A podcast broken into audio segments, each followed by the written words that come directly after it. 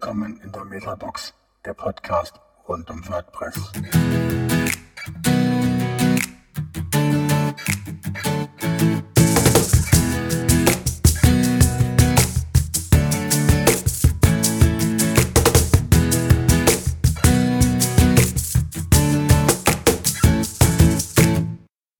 Ja, liebe Zuhörer, herzlich willkommen zu einer neuen Folge von der Metabox. Ja, aber für uns natürlich die letzte jetzt hier auf dem WordPress, äh, auf dem WordCamp Retreat und äh, freuen uns sehr, dass heute ähm, unser Gast die Maya Behnke ist. Ähm, und ähm, mit noch mit dabei ist der Carlos. Hallo alle zusammen. Unser Frank. ja, auch dabei. und ich, der Ulf. Und ähm, ja, möchten gerne natürlich heute Nachmittag die Folge vom WordCamp Retreat jetzt damit abschließen. Und ähm, möchten gerne mit Maya über ihre Arbeit zum einen ähm, in der WordPress Community wie du dazu gekommen bist, was du, wo du dich engagierst und zum anderen natürlich, mit dem du auch auf Camps oder auch bei Meetups viel dich ähm, damit beschäftigst über das Thema Accessibility. Und ähm, die Zuhörer würden aber sehr gerne natürlich ein bisschen was von dir wissen ähm, und würden uns freuen.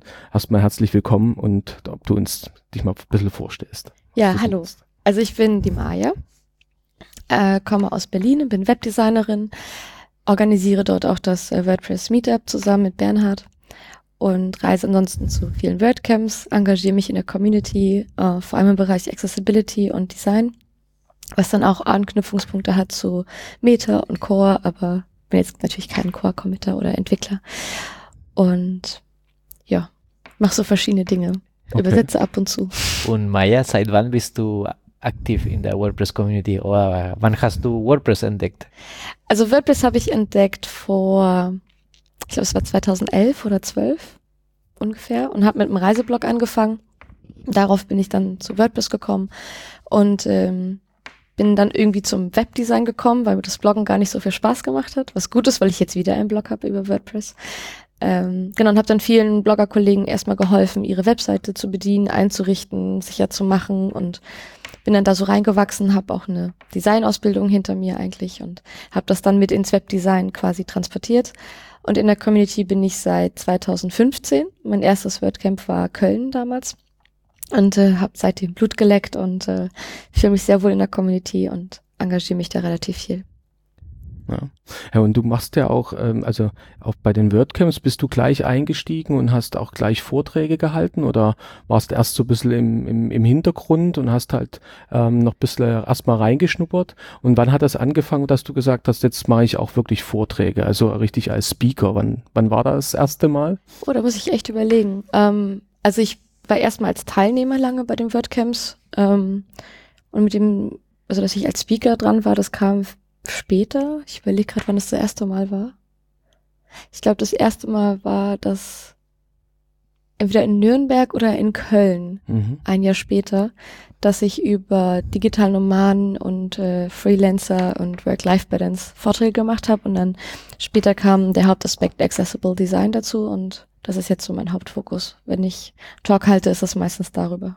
Okay.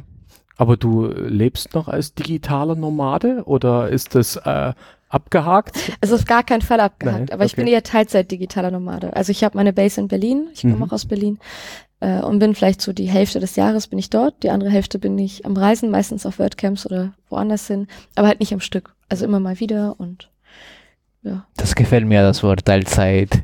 Nomade. ja, also ich finde eine Base ganz gut, weil es ist halt sehr anstrengend, wenn man nur am Reisen ist. Ähm, und einfach ein, ja, ein Zuhause zu haben, ähm, ein soziales Netzwerk auch noch zu Hause zu haben, ist doch sehr wichtig für mich, aber nur in Berlin zu sein, auch wenn ich Berlin mag, mm, ist nicht so meins. Da will ich doch noch ein bisschen die Welt sehen. Ja, bist du dem Ralf ja schon ein Stück voraus. Also wir hatten in der letzten Folge Ralf zu Gast und ähm, der überlegt ja noch, wie das, wie er das macht mit, mhm. ja. mit, mit, der Homebase. Ja, ich rede da auch viel mit Ralf drüber und er war jetzt, glaube ich, zwei, drei Jahre komplett ohne, ohne Homebase. Ähm, hatte ich auch mal überlegt, aber für mich, weiß ich nicht, wäre das, glaube ich, nichts. Also mhm. Also, Habe ich auch gemerkt im Gespräch mit ihm, dass es doch so ein bisschen, man muss ja doch immer weiter planen. Und bei mir ist, wenn ich nicht weiter plane, gehe ich halt nach Hause und dann plane ich was Neues. So. Mhm. Na und äh, das Meetup in, äh, in, Ber in Berlin, was du mit Bernhard machst, ähm, das macht ihr auch von Anfang an schon zusammen oder hat äh, wer hat wer hat da gestartet in Berlin? Wer? Ähm, ich kenne die Person, glaube ich, gar nicht, die es gestartet hat ursprünglich. Ähm, der hat es dann, ich weiß gar nicht, ein, zwei Jahre gemacht und Mhm. Bernhard hat das dann übernommen. Und ich bin dann nochmal ein, zwei Jahre später dazugekommen.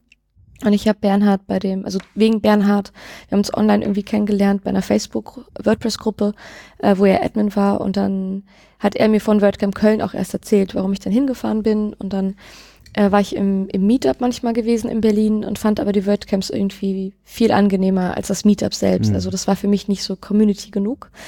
Und ähm, unsere Location war auch nicht barrierefrei. Wir hatten kein Internet und ähm, keine Präsentationsmöglichkeiten. Wir haben dann eine andere Location gefunden. Wir sind dann umgezogen und seitdem bin ich auch Mitorger. Äh, und jetzt sind wir in der Digital Eatery, wo wir gesponsert werden und können da halt auch, also es ist barrierefrei, Internet, Präsentationstechnik und so weiter und können jetzt halt richtig auch Vorträge machen.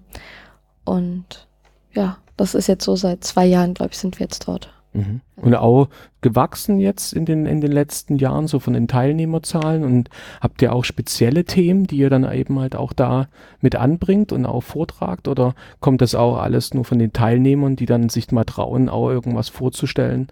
Ähm, oder ist da, macht ihr da nochmal was Spezielles? Also wir sind ein bisschen gewachsen. Also wir waren, ich weiß nicht wie viele immer, so 20, 30 waren wir immer und jetzt sind wir eher so 30 bis 50, je nachdem, wie auch Wetterlage ist Mhm. und sowas.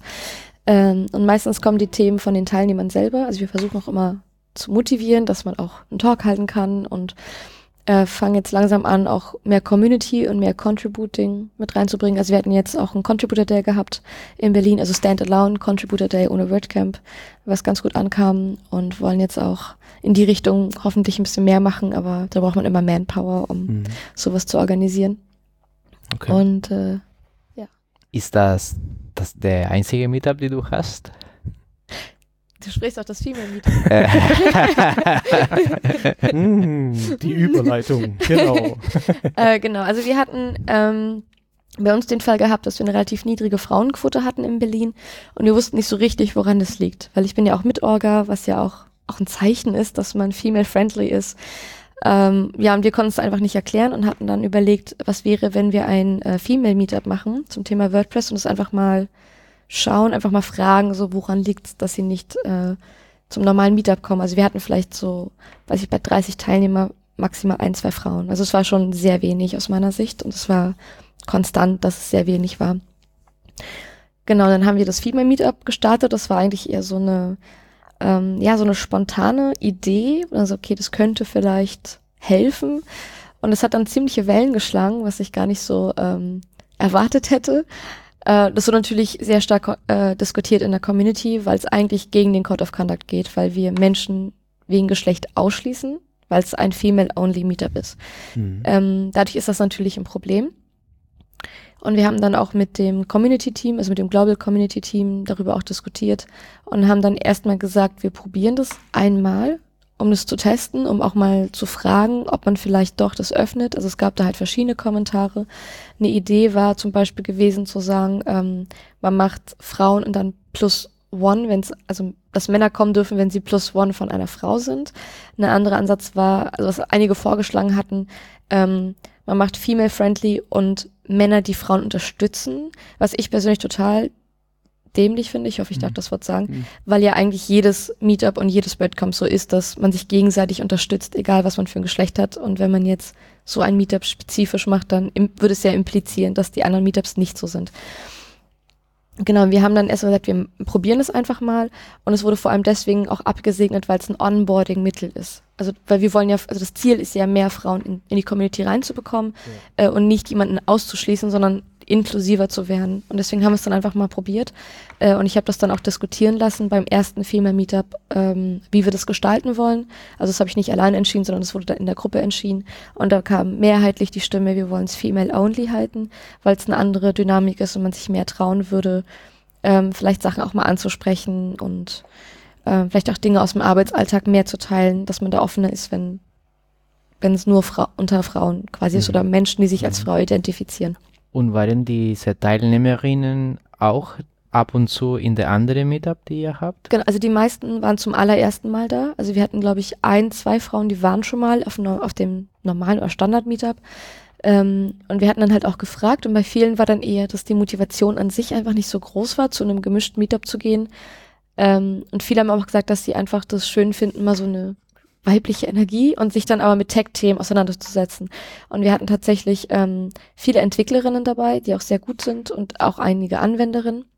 Und äh, was mich persönlich sehr geärgert hat, war halt auch der Kommentar gewesen, wenn ihr so wenig Frauenquote habt, dann müsst ihr was am Thema ändern. Das heißt, ihr müsst mehr Anfängerthemen machen, um mehr Frauen reinzubekommen. Mhm. Und das ist aber genau die Denkweise, die, ähm, das würde ja wieder implizieren, dass Frauen Anfängerinnen sein müssen. Und genau das ist manchmal das Problem, wenn man halt Entwicklerin ist und man ist vielleicht auch sehr gut. Und man kommt zu einem Meetup, man wird halt immer erstmal als Anwender oder Marketing oder ähm, Anfängerin gesehen und nie als jemand, der wirklich was aus, auf dem Kasten hat. Und das ist halt einer der Gründe, warum man vielleicht nicht so Lust hat, auf ein Meetup zu gehen. Also nicht, dass es, dass man Angst hat oder so, aber es ist vielleicht einfach, ja, es nervt vielleicht irgendwann. Hat man mhm. vielleicht nicht abends nochmal Lust, so hinzufahren, wenn man sich dann auch nochmal so behaupten muss, wenn man das eh schon vielleicht im Alltag machen muss, je nachdem, wie man arbeitet. Genau, das Schöne war aber, dann kam halt als Feedback der Teilnehmerinnen, die schon mal da waren, dass es total offen ist, dass sie sich total wohl gefühlt haben. Ähm, und mittlerweile ist es so geworden, dass viele aus dem Female Meetup, die zum ersten Mal dort waren, jetzt bei uns im gemischten Meetup sind und dann teilweise auch gesagt haben, ich mach, also wir haben halt einen sehr limitierten Platz. Wir wollen halt, also sie sind nur 13 Frauen, wir haben nur 13 Plätze. Und wir wollen das auch klein halten, damit wir es halt nicht so aufgeteilt haben, sondern es ist wirklich ein reines Onboarding-Mittel. Wir machen auch keine spezifischen Themen, damit wir auch niemanden ausschließen. Also wir machen keine Vorträge oder so. Das ist eher so, kommt hin und wir quatschen und mhm. gucken, helfen uns gegenseitig. Ähm, und viele sind jetzt quasi weitergereicht ins normale Meetup und haben gesagt, ich lasse den Platz jetzt frei ähm, für jemand, der nachrutschen kann, um quasi neue Wieder Frauen, neue Frauen Onboarding, genau. Also das funktioniert richtig gut jetzt und wir sind so mhm. gefühlt bei 40, 50 Prozent Frauenquote tatsächlich geworden. Ah, gut. Und nicht alle kommen nur übers Female Meetup, aber man merkt auch bei den Anmeldungen, vielleicht man sieht mehr Frauen auf der Liste und dann kommt man auch eher und also das hat richtig gut geholfen und wir machen das so alle zwei, drei Monate, also es ist nicht so regelmäßig, je nachdem, wie ich da bin und ähm, Okay. Und für, für diese Männerdomäne ist ja immer noch, ja, also auch ähm, gibt, gab es dort Informationen oder vielleicht, sag mal, Dinge, über die du reden kannst, warum die Frauen sich dann da besser gefühlt haben als jetzt auf einem normalen Meetup? Oder, oder mhm. kann man für unsere Zuhörer, für die äh, anderen Meetups, die natürlich äh, vielleicht da reinhören, Kannst du da was mitgeben, was man vielleicht verbessern kann, wo man drauf achten sollte, wo, ähm, wenn man das vielleicht nicht selber stemmen kann, ja, weil man ähm, das nicht alleine kann, ähm, dass man da was mitgeben kann? Ja, es ist relativ schwierig so zu beantworten, weil es sehr unterschiedliche Gründe sind, warum man zu einem Female Meetup geht und vielleicht nicht zu einem gemischten Meetup. Ich glaube, in Berlin kommt einfach hinzu, dass wir relativ viele Startup Meetups haben und Tech Startup Meetups, mhm. äh, die sehr männerlastig sind und wo auch eine, eine, andere Dynamik ist als bei WordPress Meetups, weil wir halt, ähm, also wir haben ja Code of Conduct und wir sind einfach allein von der Community ganz anders eingestellt. Und ich habe das häufiger gehabt, dass ich auf ein Tech-Meetup gegangen bin mit 100 Leuten und ich war die einzige Frau. Und ich wurde direkt gefragt, äh, mit wem bist du hier? Also es war einfach, ähm, also, und wenn man halt solche Erfahrungen häufiger macht in, in einem bestimmten Meetup-Raum quasi, ähm, kann ich sehr verstehen, dass man manchmal dann einfach keine Lust hat. Also ich glaube, das, das kommt mhm. in Berlin einfach so mit dazu. Mhm. Äh, und bei anderen war, glaube ich, auch einfach diese, ähm, das Problem ist, manchmal hat man zum Beispiel eine Situation, vielleicht im Arbeitsalltag oder so, die unangenehm ist, wenn man als Frau vielleicht ähm, anders behandelt wird oder man hat die Vermutung, dass es sein könnte. Wenn man mhm. aber solche ähm, Dinge von Männern anspricht, die man vielleicht auch nicht best, also wo man nicht Best Friend ist, die man nicht gut kennt, wird es häufig auch irgendwie ausgelegt als ähm, man möchte da was unterstellen mhm. oder dass es falsch aufgefasst wird. Und unter Frauen, gerade wenn man im Tech-Bereich arbeitet, ähm, ist man sowas vielleicht auch, also kann man sich da mehr reinfühlen, weil man das selber erlebt hat. Und es ist es leichter, solche Geschichten zu teilen, weil es nicht so, also weil es nicht gleich in so eine Grundsatzdiskussion manchmal geht. Und es ist halt auch schwierig, das manchmal gut zu formulieren, man möchte es vielleicht auch einfach nicht unbedingt manchmal erzählen. Mhm. Und sowas hängt aber manchmal da und man hat aber vielleicht auch im im Familien- oder im Freundeskreis nicht unbedingt Personen, die in einem ähnlichen Bereich arbeiten oder also man sich vielleicht nicht so gut austauschen kann. Und wenn man dann in einem, in so einem Meetup in so einem Female Meetup reinkommt, kann man sowas vielleicht eher auch mal teilen. Aber ich glaube, bei vielen war auch einfach der Punkt, dass sie sich viel wohler fühlen, eine Frage zu stellen. Also auch wenn sie Anfängerin das sind, dass sie einfach Fragen stellen können, dass damit sensibler um, also dass einfach angenehmer damit umgegangen wird und nicht, dass dann vielleicht ein, ich sag jetzt mal, also was der Gedanke vielleicht war, dass dann so ein nerdiger Mann da sitzt, der ähm, das dann vielleicht ungeduldig ist und das irgendwie erklärt. Also es ist eher so ganz kleine Sachen. Also nicht, dass man was falsch macht. Also ich will gar nicht sagen, dass ein Meetup, was eine kleine Frauenquote hat und niedrige Frauenquote, dass die was falsch machen. Das kann eher sein, dass man vorher vielleicht bestimmte Gedanken hat, die vielleicht gar nicht zutreffen, aber dass das verhindert, dass man vielleicht hinkommt. Das heißt aber auch, dass ihr euch äh, an, an einer anderen Location trefft und, und das ist dann auch etwas, wo es also auch nur weibliche Angestellte gibt, oder? Ähm, es ist tat- Oder, also, also, wenn es Angestellte gibt, also, oder in was für einem Kontext auch immer, äh, jetzt diese Räumlichkeiten da zur Verfügung gestellt werden. Genau, das ist aber eher Zufall. Also wir haben, ähm, das ist eine befreundete Designagentur, die Webdesign machen. Das sind zwei Frauen, also ein kleines Ding quasi. Und die haben auch Workshop-Räume, die sie vermieten. Und genau, da machen wir das. Also es ist aber eher Zufall, dass da kein, kein Mann ist. Das war jetzt gar nicht so. Also das wäre jetzt nicht eine Voraussetzung nach, nach deinem Empfinden. Also ich frage, Das ist eine wir gute machen, Frage. Wir machen ja auch Ja. ein Meetup und ich stelle mir jetzt die Frage, Ja. ich bräuchte also erstmal ein, Orga, ein weibliches Mitglied im Orga-Team plus eine andere Location, weil bei uns im Coworking ist halt der Großteil natürlich auch männlicher Natur, die da rumlaufen und auch von, von, von Betreiberseite her. Ähm, Und das hebt die Hürden ja dann doch schon ganz schön, wenn ich jetzt überlege, was für andere Meetups, die das vielleicht auch mal ausprobieren wollen. hm, das ist eine gute Frage, ehrlich Weil die gesagt. Frage stellen Ja. ja eigentlich alle Meetups, ähm, wie, wie kriegen wir mehr Frauen rein? Ich weiß nicht, ob, also ich persönlich mag das Female Meetup jetzt und äh, bekomme halt auch wirklich viel, Feed, gut, sehr positives Feedback. Ähm, und wir haben auch mal eine große Warteliste und so. Aber ich, ich glaube, das Female Meetup muss nicht das einzige Tool sein, um mehr Frauen zu kriegen. Und ähm, also was, ja, das ist eine gute Frage. Wir haben uns das halt auch gefragt, wie kriegt man mehr Frauen rein? Wir haben es dann einfach ausprobiert, aber ähm, Aber ist vielleicht ja ein ganz Ja. guter Ansatz. Also habe ich Mhm. jetzt hier auf dem WordCamp eigentlich immer wieder mal gehört, einfach mal machen. Also ja. wenn sich dann einer oder wenn man sich die Frage stellt, vielleicht nicht nur sagen, okay, was brauchst du alles, Checkliste und dann Mhm. sind drei Sachen sind dann nicht dabei, also Mhm. kann ich es nicht machen. Also wer sich berufen fühlt, wer Mhm. bei uns zuhört, ähm, einfach sagen, okay, ja, habe ich Lust drauf Mhm. Und dann mache ich das einfach mal. Also und dann findet man, ja. glaube ich, auch die Wege, um dann genau das stattfinden zu lassen. Und wenn es halt bei jemandem zu Hause vielleicht erstmal ist, ich weiß es nicht. Oder Zu Hause würde ich es nicht machen. Okay, Also ich persönlich würde als Frau nicht nach Hause von jemandem gehen, den ich nicht kenne. okay. Also- Ja, ja, okay. Auch nicht, wenn der Einladende eine Frau ist. Also mich, Nein. weil- also Beispiel, weil Michaela Hm. macht jetzt ja das erste Meetup bei sich zu Hause. Also ich persönlich würde es nicht machen, weil ich weiß ja nicht, wenn ich die Person nur online kenne, wer das tatsächlich ist. Mhm. Ich, also für mich ist mein Sicherheitsgefühl da einfach vielleicht Mhm. ein anderes. Ich würde Ja. es nicht machen. Ja. Ähm, aber man kann ja ein Meetup auch ganz einfach in einem Café machen. Mhm. Also ob da jetzt männliche Kellner rumrennen, ist ja dann egal. Es geht ja eher, dass wenn man sich austauscht, dass das eine Dyna andere Dynamik hat, wenn es ein, also sagen wir so, wenn, das ist so schwer zu sagen, weil ähm, ich meine, ihr kennt das wahrscheinlich auch unter Männern, wenn da keine Frau dabei ist, ist es auch eine andere Dynamik. Und damit will ich nicht unterstellen, dass man dann irgendwelche frauenfeindlichen Witze reißt, sondern es ist einfach eine andere Art, miteinander umzugehen. Und so ist es auch unter Frauen. Ja. Dass es Ja. einfach eine andere Art ist. Die Frage ist halt, wie, wie weit fasse ich halt diese Art von, von sicheren Raum? Also ne, nur Teilnehmer oder halt wirklich die Umgebung. Die Umgebung, also ich würde auch mit einem Café voll lieb nehmen, wo auch männliche Gäste und männliche Kellner, also es geht eher um den Austausch an sich, dass Mhm. wenn man zum Beispiel eine Frage stellt, dass diese erste Hürde vielleicht genommen wird, dass man Angst hat, ausgelacht zu werden oder dass damit unsensibel umgegangen wird, was aber meistens eher eine unberechtigte Angst ist, weil ich habe das bei uns im Meetup, ähm, also wir haben dann auch viel das Feedback bekommen ähm, von den Teilnehmerinnen auf dem Female Meetup, die unser richtiges Meetup, normales Meetup kannten, ähm, dass sie, dass es gar kein Problem war, Fragen zu stellen, dass das immer, also alles völlig ernst genommen wurde und Mhm. dass das gar nicht war. Das heißt, da waren Ängste da, die gar nicht zutrafen. Aber das wussten wir auch erst, als wir dann mal eingeladen haben und mal gefragt haben. Und bei einigen war einfach tatsächlich die Motivation. Es war gar nicht mal eine Sorge. Es war einfach nur, ich finde es einfach interessanter, mich einfach mal in einer, mit Frauen zu treffen, darüber zu reden, dass mich das Mhm. einfach mehr begeistert. Ja, ich glaube, man, äh, wir brauchen einfach da neue Formate. Man muss es einfach ausprobieren. Man muss es natürlich dann auch im, im Rahmen der Community, was sie ja auch gemacht hat, auch dann, sag mal, diskutieren oder, ja, und ansprechen und ähm, alle mit, äh, sag mal, mit abstimmen lassen. Und ähm, ja, also ich kann nur für mich jetzt erstmal sprechen. Ich finde das gut. Man soll es alles ausprobieren. Man soll es auch einfach mal machen.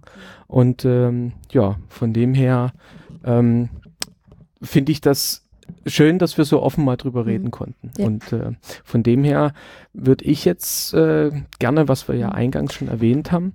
Vielleicht noch ein letztes Wort. ja, natürlich. Was ich ganz wichtig finde, wenn man so ein Female Meetup macht, das sollte ein additional Meetup sein zu dem normalen Meetup. Also wenn es noch kein WordPress Meetup gibt in der Stadt, sollte man kein Female Meetup machen, weil dann einfach kein Ort für die komplette Community da ist. Mhm. Also das finde ich wichtig. Erst ein normales Meetup, schauen, wie das läuft und ähm, dann vielleicht das mal ausprobieren, wenn man mehr Frauen gewinnen möchte, aber nicht als einziges Meetup als einziges, genau. Ja. Aber im Community Support ist das jetzt geklärt. Also wenn wir jetzt in Nürnberg eins machen würden, müssten wir jetzt nicht wieder erneut mit denen diskutieren. Ich hoffe es. also zumindest für Berlin ist das jetzt geklärt, weil wir uns da auch abgesprochen haben und weil sie gesagt haben, weil, ich, weil es ein kleines Meetup ist, auch limitiert und äh, Mhm. Ein Onboarding-Mittel ist, ist es okay. Ich weiß nicht, wie es jetzt wäre, wenn man zum Beispiel ein, das normale gemischte Meetup hat mit, ich weiß nicht, 20 Plätzen und dann ein Female Meetup mit 50 Plätzen. Mhm. Also ob das dann ein Problem wäre. Also ich weiß nicht, ob man nochmal dann drüber reden müsste. Das wird sich dann wahrscheinlich zeigen, aber Ja gut, also Ja. ich glaube schon auch, es macht vielleicht Sinn, es vorher nochmal abzuklären, mal diejenigen mal anzuschreiben und mit denen darüber zu reden. Und ähm, ja, kommen wir mal nochmal zu dem, zu dem, was du eingangs schon erwähnt hast, wo du auch als, als Speaker unterwegs bist, auch dann bei WordCamps, so wie jetzt auch hier beim äh, WordCamp Retreat hier in Soltau, dass du dich ähm, um das Thema Accessibility, ähm, sag mal, ja, kümmerst, Mhm. dass du dich dort sehr einbringst. Ähm, wie ist das entstanden, dass du dich da so einbringst? Also hast du da Berührungspunkte gehabt innerhalb eines Projektes, wo du äh, Webdesign gemacht hast?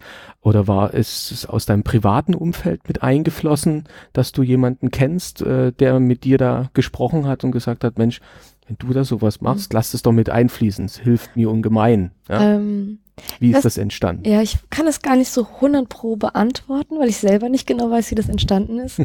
Vielleicht als Kontext, ähm, ich war in der Jugend zehn Jahre im Jugendrotkreuz, das ist die Jugendorganisation des Deutschen Roten Kreuz und habe mich da sehr viel einfach engagiert. Also ich war da halt, also das, was jetzt für mich WordPress ist, war damals das Jugendrotkreuz äh, und da haben wir halt auch Rollstuhl-Schiebedienst gemacht und solche Sachen und Erste Hilfe gelernt und das ist einfach ein sehr sozialer Aspekt, den man da schon hat. Das heißt, ähm, für mich ist das generell, also ich bin damit, ich will nicht sagen groß geworden, ich habe mir das aktiv auch gesucht damals, ähm, aber das war für mich schon immer sehr wichtig gewesen. Und ich habe auch als, was ich Jugendliche dann auch Blindenschrift gelernt und so, weil es mich einfach interessiert hat. Und dann war ich in äh, WordCamp Utrecht 2015 gewesen und da bin ich zum ersten Mal mit dem Team Accessibility in Kontakt gekommen, äh, weil Rian damals dort war. Sie ist einer der, ja, der Hauptcontributor in dem in dem Team äh, und hat dann da so ein ja so eine Art Workshop gemacht beim Contributor Day, wo ich dann teilgenommen habe ähm, und es war eher ähm, entwicklerlastig gewesen, also eher was muss der Code können, damit es barrierefrei ist. Und ich fand das total interessant, äh, weil wir dann auch mal Schwachpunkte im Core angesprochen haben, die nicht barrierefrei sind und was man machen müsste, damit sie barrierefrei sind. Und es war so mein erster Kontakt.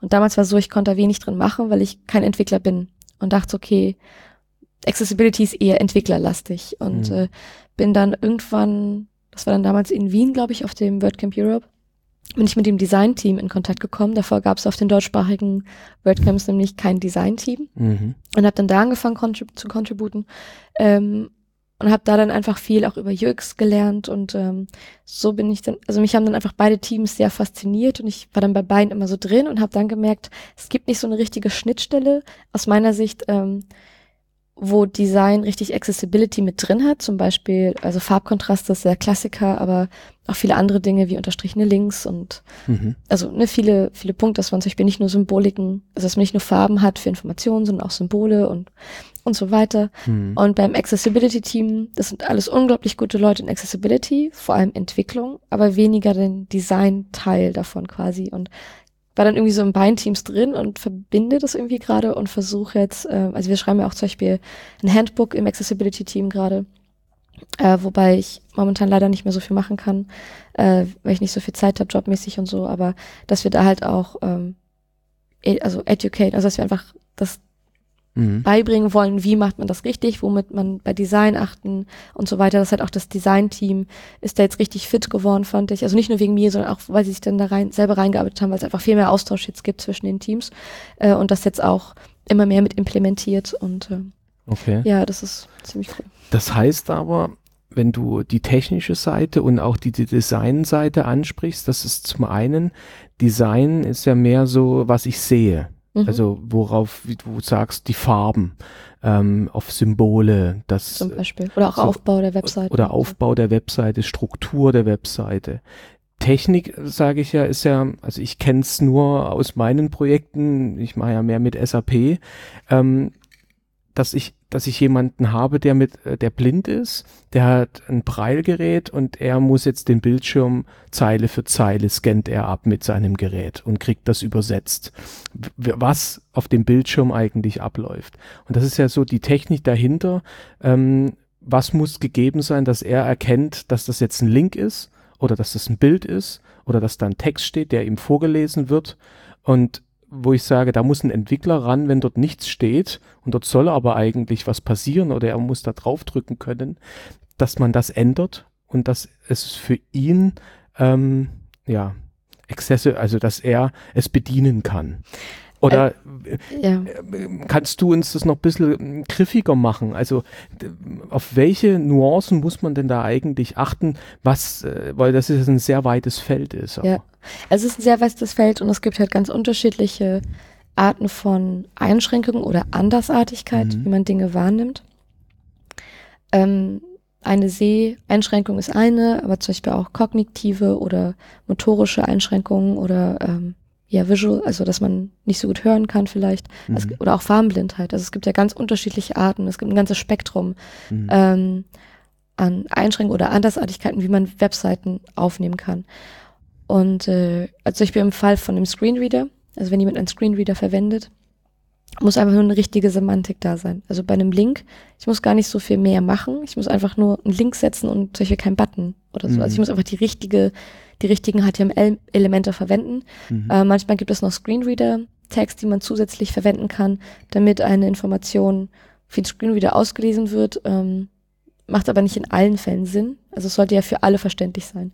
Äh, und es gibt, äh, also im Prinzip gibt es Good Practices für alles. Ähm, äh, nicht für alles, aber für sehr, sehr vieles, was im Prinzip schon sehr viel abdeckt, dass man gar nicht extra Sache machen muss. Also ich bei HTML5 ist ziemlich gut schon darin, von sich aus barrierefrei zu sein, wenn man es richtig anwendet. Zum Beispiel semantische Headlines, also viel, was man aus dem SEO kennt.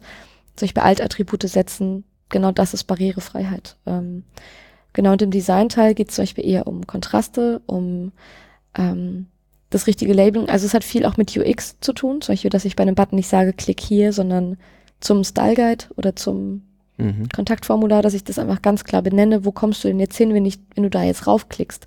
Ähm, weil zum Beispiel jemand, der mit einem Screenreader darauf kommt, dem wird das dann vorgelesen und nicht nur klick hier, weil dann hat man keine Ahnung, wo das, das ist. Jemand, Mhm. zum Beispiel ein Legastheniker, äh, kann es dann auch einfach scannen und einfach direkt sehen, klick äh, zum Kontaktformular und nicht nur Mhm. klick hier, wo man doch noch mehr lesen muss. Oder also es hat einfach sehr viel auch mit UX zu tun. Und ähm, ja, es ist ein relativ breites Feld. Ähm, Okay. kann jetzt nicht alles Nee. anreißen quasi, aber man, Ja. ich kann das Handbook sehr empfehlen. Also wir haben äh, auf make.wordpress.org slash accessibility, da ist ein Handbook verlinkt und da sind sehr, sehr viele Sachen drin und da haben wir auch sehr viele Ressourcen gesammelt und Tools gesammelt, wo man noch mehr sich reinarbeiten kann und das kann ich sehr empfehlen. Okay. Und das ist ja, so wie du sagst, du hast das ja nicht nur rein, ähm, sag mal, durch deinen Beruf, sondern ja auch so als Hobby, das hat dich interessiert, da bist du, hast du dann mehr Zeit investiert, um da wirklich ähm, den Fokus auch ein Stück weit drauf zu legen, aber du bindest es in deine tägliche Arbeit, wenn du Designs für Kunden erstellst,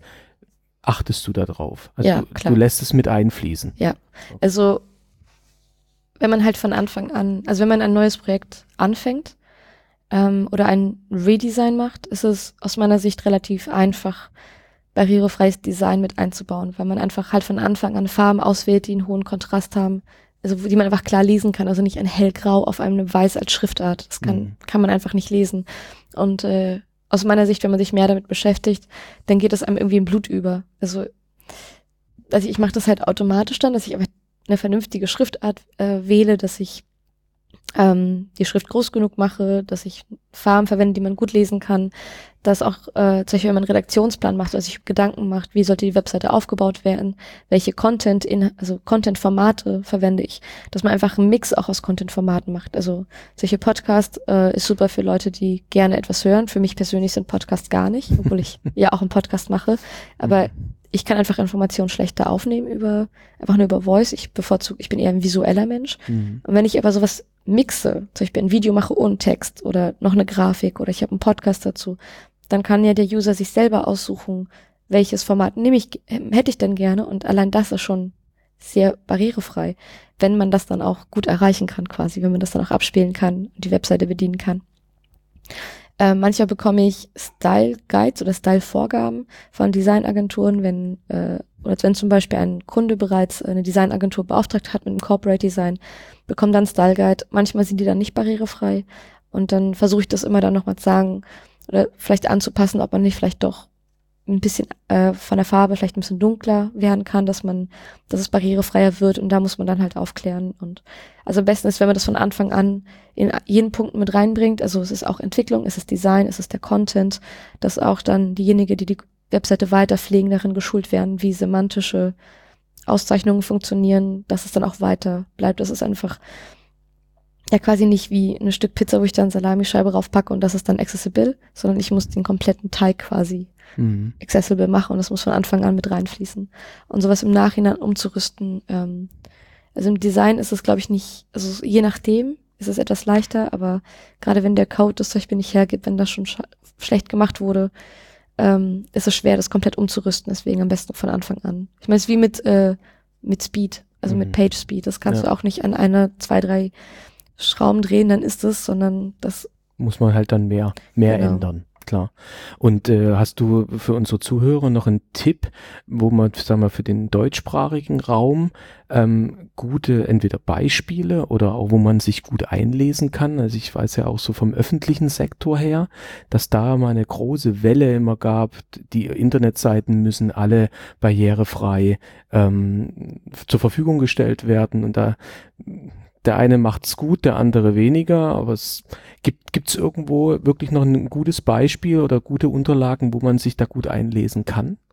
also deutschsprachige Quellen fallen mir gerade tatsächlich nicht ein, Mhm, okay. weil Na gut, wir können ja auch sonst Ähm. noch mal im Nachgang. Also äh, wir haben ja noch unsere Ja. Show Notes. Wir können auch gerne noch mal dann im Anschluss. müsste ich echt raussuchen, weil ich eher im Internet, also eher im englischsprachigen Raum Mhm, viel mache. Also zum Beispiel, ähm, ich finde England da viel, viel weiter mhm, als Deutschland, äh, was es angeht. Ähm, also gerade öffentliche Webseiten, die mir gerade spontan einfallen, sind jetzt vom Design her nicht unbedingt so toll und auch nicht unbedingt immer komplett barrierefrei. Also ich habe auch schon Dinge auf einer Stadtseite gefunden, die nicht ganz barrierefrei waren, wo ich das dann auch mal geschrieben habe, so hey, das und das kann man gerade nicht so bedienen. Mhm, ähm, aber zum Beispiel im englischsprachigen Raum finde ich die ähm, Government UK-Seite richtig gut. Also die haben auch einen eigenen Accessibility-Blog. mhm, Ähm, kann ich den Link euch dann auch nochmal Mhm. gerne geben. Ja. Und die haben zum Beispiel, was ich richtig toll finde, die haben so äh, Poster, so Informationsposter gemacht für jede Art von, ähm,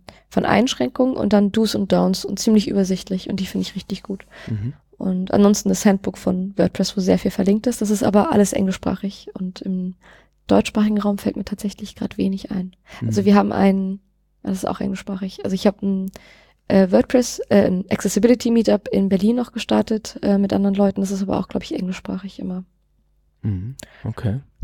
Und wenn du mh, jetzt sag mal für unsere Zuhörer, ähm, kannst du auch ein bisschen so Best Practice mitgeben, wo man, sag mal, oder vielleicht, ich sage immer so ein bisschen die, die Quick Wins, also wo man schnell auf einer auf seiner auf seiner Blogseite oder auf seiner Firmenwebseite, ähm, wo man schnell äh, gute ähm, Ah, jetzt fällt mir das Wort nie ein. Ähm, ja, Ergebnisse? Also Ergebnisse erzielen kann mit kleinen Stellschrauben, mit kleinen Back Practices, um seine Seite mehr ähm, zu öffnen für Leute, die eben halt eine Einschränkung haben.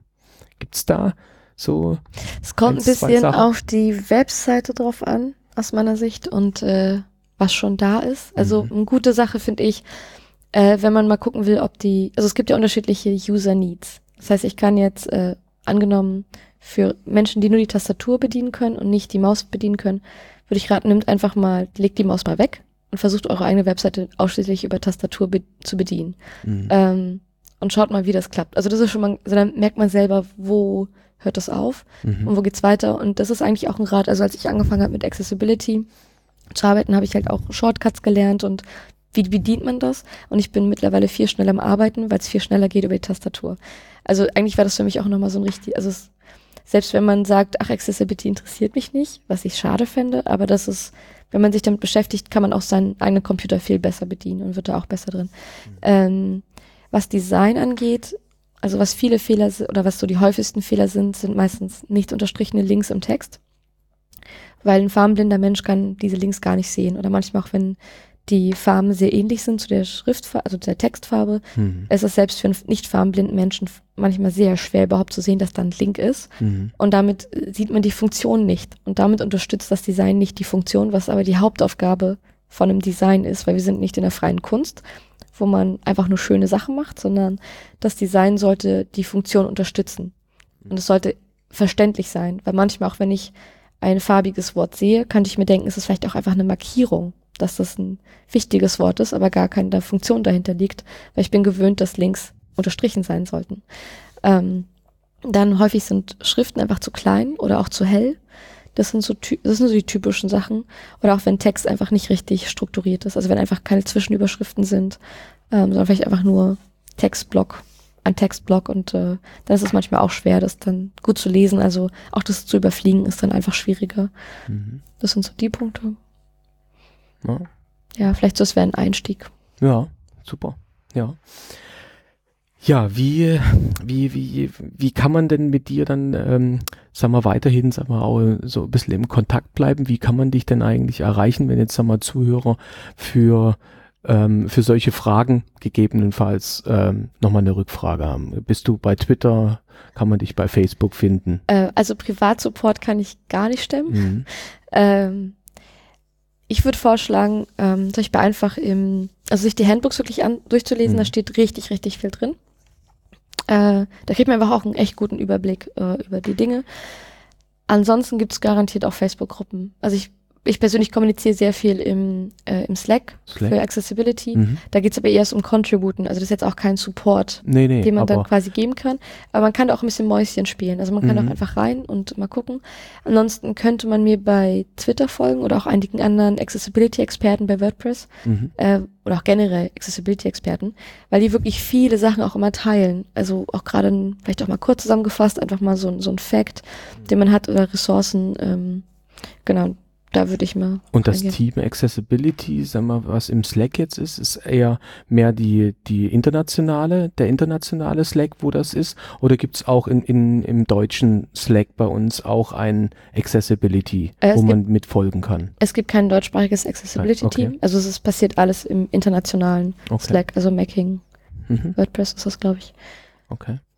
Ja, super. Ja, also ich finde das Thema wahnsinnig spannend. Ich finde es toll, dass du da schon dieses Thema äh, rein aus deinem Hobby heraus, ähm, natürlich in Verbindung mit deinem Job, natürlich dann Mhm. auch damit einbringen kannst, was ein großer Vorteil sicherlich auch für die Kunden sind, ja, dass man sowas direkt gleich mitmacht.